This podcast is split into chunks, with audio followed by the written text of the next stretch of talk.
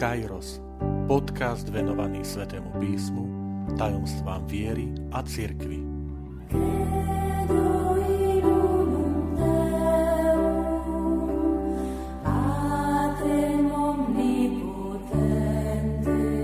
Devetnásta časť Rozruch pri sčítaní obyvateľstva ohľadom vyznania viery. Vitajte pri počúvaní tohto podcastu. Volám sa František Trstenský, som katolícky kňaz, farár v Kešmarku a prednášam sväté písmo na Teologickom inštitúte v Spišskom podradí. V týchto dňoch prebieha v našej krajine sčítanie obyvateľov domov a bytov. V ére samostatného Slovenska je to po tretí krát, čo sa takéto sčítanie uskutočňuje a koná sa každých 10 rokov. Pri tom aktuálnom sčítaní sme svedkami zvláštnej kampane, ktorá sa obracia na nás veriacich a len na veriacich s výzvou, aby pri údaji o náboženstve neuviedli konkrétnu církev, ale aby si vybrali políčko bez vyznania. Úsmevne poviem, že Možno sa iniciátori obávajú, aby sa nezopakovala história. Totiž pred viac ako 2000 rokmi sa v rímskej ríši za cisára Augusta konalo takéto sčítanie obyvateľstva, počas ktorého sa v judskom Betléme narodil Ježiš Kristus, Boží syn, ktorého osoba a učenie natrvalo zmenila dejiny ľudstva. No a myslím si, že práve toto je obava. Že to obava, aby Ježiš Kristus, jeho učenie, jeho osoba tu nemala vplyv, aby Kristus nemal miesto v našej spoločnosti. Možno si poviete, že to sú veľmi vážne slova a obvinenia, ktoré hovorím. Len viete, nezaregistroval som, že by iniciátori vyzývali obyvateľov, aby sa nehlásili k nejakej národnosti. Neve, neevidujem to, že by e, vyzývali, aby sme neuvádzali svoj životný stav, či je niekto slobodný, alebo žije v rodine, rozvedený, alebo či je vdovec. A predsa ide o citlivé údaje. Alebo počet detí. Je tu len výzva nehláste sa k žiadnej církvi. To znamená, ide o proticírkevnú kampaň. Jej iniciátori povedia, že aj katolícka církev a ostatné církvy napríklad napísali pastierský list, v ktorom pozbudili svojich členov, aby sa prihlásili ku konkrétnej církvi. Áno, je to tak ale je to dôležitý rozdiel. Katolícka církev napríklad pozbudzuje katolíkov, aby sa prihlásili ku katolíckej církvi. Neobracia sa ani na hinduistov alebo ateistov, ale výlučne na svojich členov. Nevyzýva členov iných náboženstiev, aby prestúpili, alebo viete čo, veď zostaňte vo svojom náboženstve, ale všetci uvedte, že ste súčasťou členmi katolíckej cirkvi. Jediné, čo prosia otcovia biskupy sú, uvedte pravdivo, že patríte do katolíckej cirkvi. V týchto dňoch som sa stretol aj s takýmto argumentom. Vraj krst, ktorým vieme, že v katolíckej cirkvi sa stávame súčasťou církvy, že krstom sa začlenujeme do konkrétneho spoločenstva. Teda keď je to v katolíckej cirkvi niekto pokrstený, tak patrí do katolíckej cirkvi. Tak som sa stretol s argumentom, že krst porušuje základné ľudské práva. No tak toto je úsmevné tvrdenie. Totiž nestretol som sa, že by niekto argumentoval e, napríklad členom židovskej náboženskej spoločnosti voči obriezke, ktorá je vonkajším znakom, že človek prináleží k židovstvu. Že to je porušenie základných ľudských práv. Nestretol som sa s tým, aby niekto povedal, že rodičia nútia deti dopredu, keď im vyberú rôzne, poviem, materskú školu s jazykovým zameraním alebo s rôznym e, osobitným štýlom prístupu k deťom. Tam nejde o porušenie základných ľudských práv. Ale údajne pri krste, keď rodičia prinesú dieťa a žiadajú o krst, pretože považujú vieru za dôležitú súčasť ich života, tak vraj sa koná násilie a je to porušenie základných ľudských práv. Ďalší argument, ktorý znie zvláštne, je ten, že iniciátori hovoria, nie, nie, nie sme proti náboženstvu.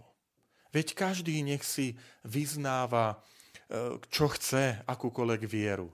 Ale my chceme, aby sa ľudia nehlásili ku konkrétnej církvi, pretože chceme, aby církvi nemali z rozpočtu peniaze. No ale potom prepáčte vy, ktorí zastávate tento údaj.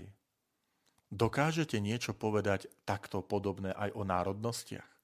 Že nehláste sa k nejakej národnosti, lebo nechceme, aby táto národnosť rástla, aby mala peniaze. Alebo o životných stavoch, že nehláste sa ku, ku vdovcom alebo ku slobodným, lebo nechceme, aby, aby vám šli väčšie peniaze. Neurobia to, pretože by to bolo nedemokratické, pretože by to znamenalo diskrimináciu. A prečo však máme byť diskriminovaní my, ktorí ako občania tejto krajiny uvedieme konkrétnu príslušnosť k církvi. Predstavte si, že niekto povie, to nie je proti náboženstvu, ale proti církvám, ako inštitúcia. Tak uvediem príklad. Vidím v zamestnaní vysokoškoláčku, ktorá práve skončila školu a našla si prácu. Alebo 40-ročný podnikateľ, ktorý má svoju živnosť a zamestnancov. Alebo 50-ročná zdravotná sestra či 60-ročný robotník. A títo všetci celý svoj život platia odvody, hradia si sociálne a zdravotné poistenie, odvádzajú dane, ale predovšetkým poctivo pracujú pre našu krajinu. Rovnako to možno povedať o senioroch, ktorí celý život pracovali, zodierali sa aby to naše Slovensko bolo krajšie. A v nedelu, a možno aj cez týždeň, chodievajú pravidelne do kostola svojej církvy. Vďaka ich odvodom a daniam jestvujú rôzne športové strediská, kultúrne inštitúcie, ktoré možno za celý svoj život ani raz nenávštívia. A vďaka ich odvodom a daniam sú financované aj politické strany, ktorí nikdy nebudú členmi. Mohli by povedať, že tiež nemajú nič proti športu, ale nesúhlasia s tým a s tým konkrétnym športom. Mohli by povedať, že nič nemajú proti kultúre, ale nesúhlasia s tou a s tou konkrétnou kultúrnou inštitúciou. Alebo nemajú nič proti politike, Veď potrebujeme politický systém, vládu, prezidenta, parlament, ale nesúhlasia s tou a s tou konkrétnou politickou stranou. Sú to ľudia, ktorí chodievajú do kostola a majú radi konkrétne veriace spoločenstvo, chrám a kňaza, s ktorým zdieľame našu vieru. Nechcú nejaké imaginárne náboženstvo, ktoré môžem si duchovne rozvíjať v obývačke, ale konkrétne spoločenstvo ľudí, ktorí sa hlásia ku konkrétnemu vierovýznaniu. Majú byť za to diskriminovaní? Majú byť za to postihnutí? Že ich spoločenstvo, ich církev, ktorá, ktorá je riadne registrovaná, má len kvôli tomu, poviem, byť ukrátená od príspevkov, od pomoci tak ako konkrétny šport by to bolo, že nefinancujte tento a tento šport, lebo mne sa nepáči, nemám ho rád. A chcem ešte uviesť jeden argument, ktorý sa tak pomaličky podsúva a podsúva v spoločnosti, až sa stane jej súčasťou. Ako sa hovorí, že stokrát opakovaná lož sa stane pravdou. Totiž je ním výraz financovanie cirkví. Stále sa tu hovorí, že sa tu financujú cirkvy a náboženské spoločnosti. Presne treba povedať, že zo štátneho rozpočtu sú financované platy duchovných a náklady centier toho, ktorého, tej ktorej církvy napríklad. V prípade rímsko-katolíckej církvy sú to tie centra, ako sú sídla diecézy.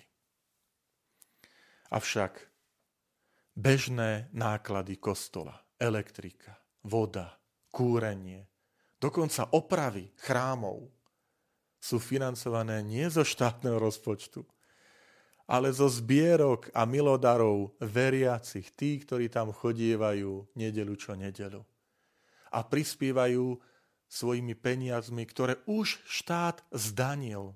To znamená, nie sú to nezdanené odvody, ale tie, z ktorých oni už zaplatili tomuto štátu na rôzne ďalšie aktivity a napriek tomu chcú podporiť aj tú, ktorú konkrétnu církev, náboženské spoločenstvo.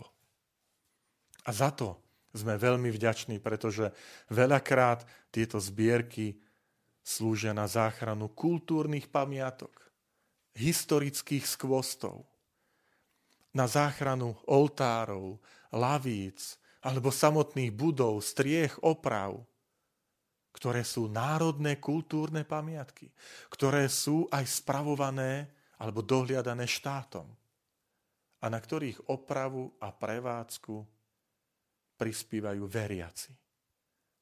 Konkrétni členovia tej ktorej církvy. Poďme sa však pozrieť aj na to, keď niektorí povedia, že v poriadku, je tu církev, náboženstvo, ale e, nechajme to na rozhodnutí tých, ktorí sa ako cítia, nech to uvedú. Áno, súhlasím. A preto aj hovorím, že prihlásiť sa ku církvi tej konkrétnej je aj hrdosť. Je aj svedectvo. Ak sme veriaci, ktorí ma teraz počúvate, tak poznáte slova pána Ježiša, že každého, kto mňa vyzná pred ľuďmi, a ja vyznám pred nebeským Otcom. A toto je tiež súčasťou istého vyznania, prihlásenia sa. Samozrejme, to ešte neznamená, že keď sa prihlásim, že mám nejaké sankcie alebo záväzky, že keďže som sa prihlásil e, k sčítaniu obyvateľstva ako rímokatolík, tak teraz sa musím viac modliť, alebo nejaká úľava. Keď som sa prihlásil, tak chvala Bohu, teraz sa budem menej modliť, lebo už som čosi urobil. Nie, toto nie je o nejakom morálnom dopade. Ale Vrátim sa k tomu, že je to o istej hrdosti. Je to o istej identite. Aj príslušnosti.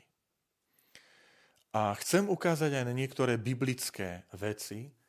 V Svetom písme v Biblii máme viacero takých príkladov, keď sa ten vyvolený Boží ľud, židovský národ, uprostred, uprostred ťažkých skúšok prihlásil k svojmu Bohu.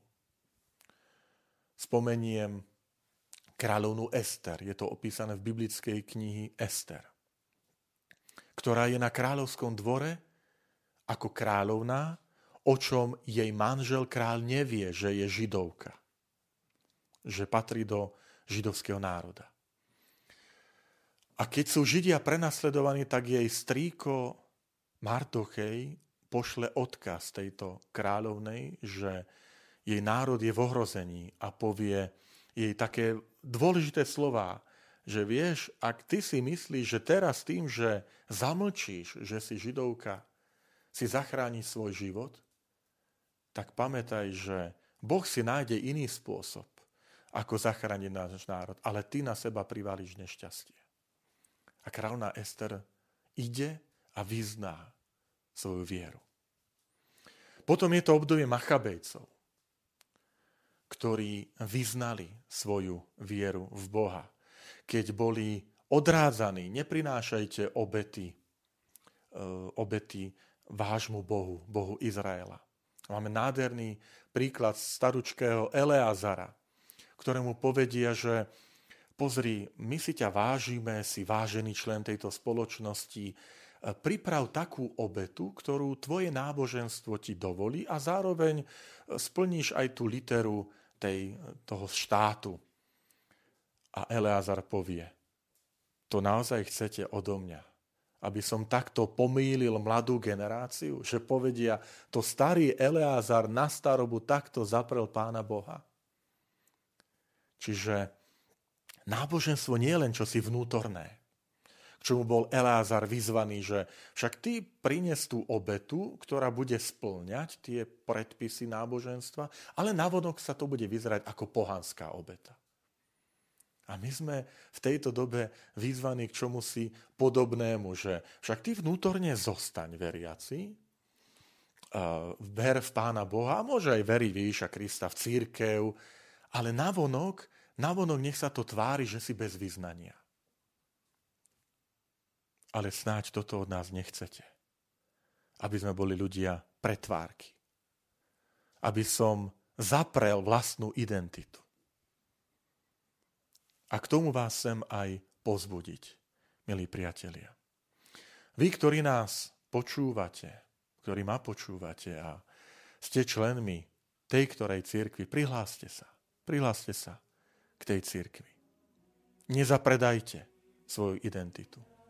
Viete, aby sa nezopakovala história v tom, že ak zapredám svoju identitu vo vierovýznaní, kde je dôvod, aby som to neurobil pri iných veciach? Aby som pri iných skutočnostiach nezlomil, nezaprel svoj charakter, svoje hodnoty.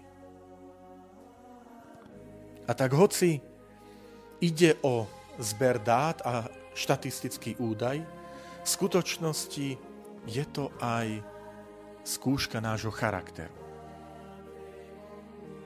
Áno, krstom patríme do katolíckej cirkvi a hrdo sa k nej prihlásme. Je to naše právo a príležitosť vydať aj týmto spôsobom svedectvo o Kristovi. A zároveň aj podporiť všetky dobré, pastoračné, sociálne a kultúrne aktivity, ktoré sa v našej krajine uskutočňujú aj vďaka katolíckej církvi.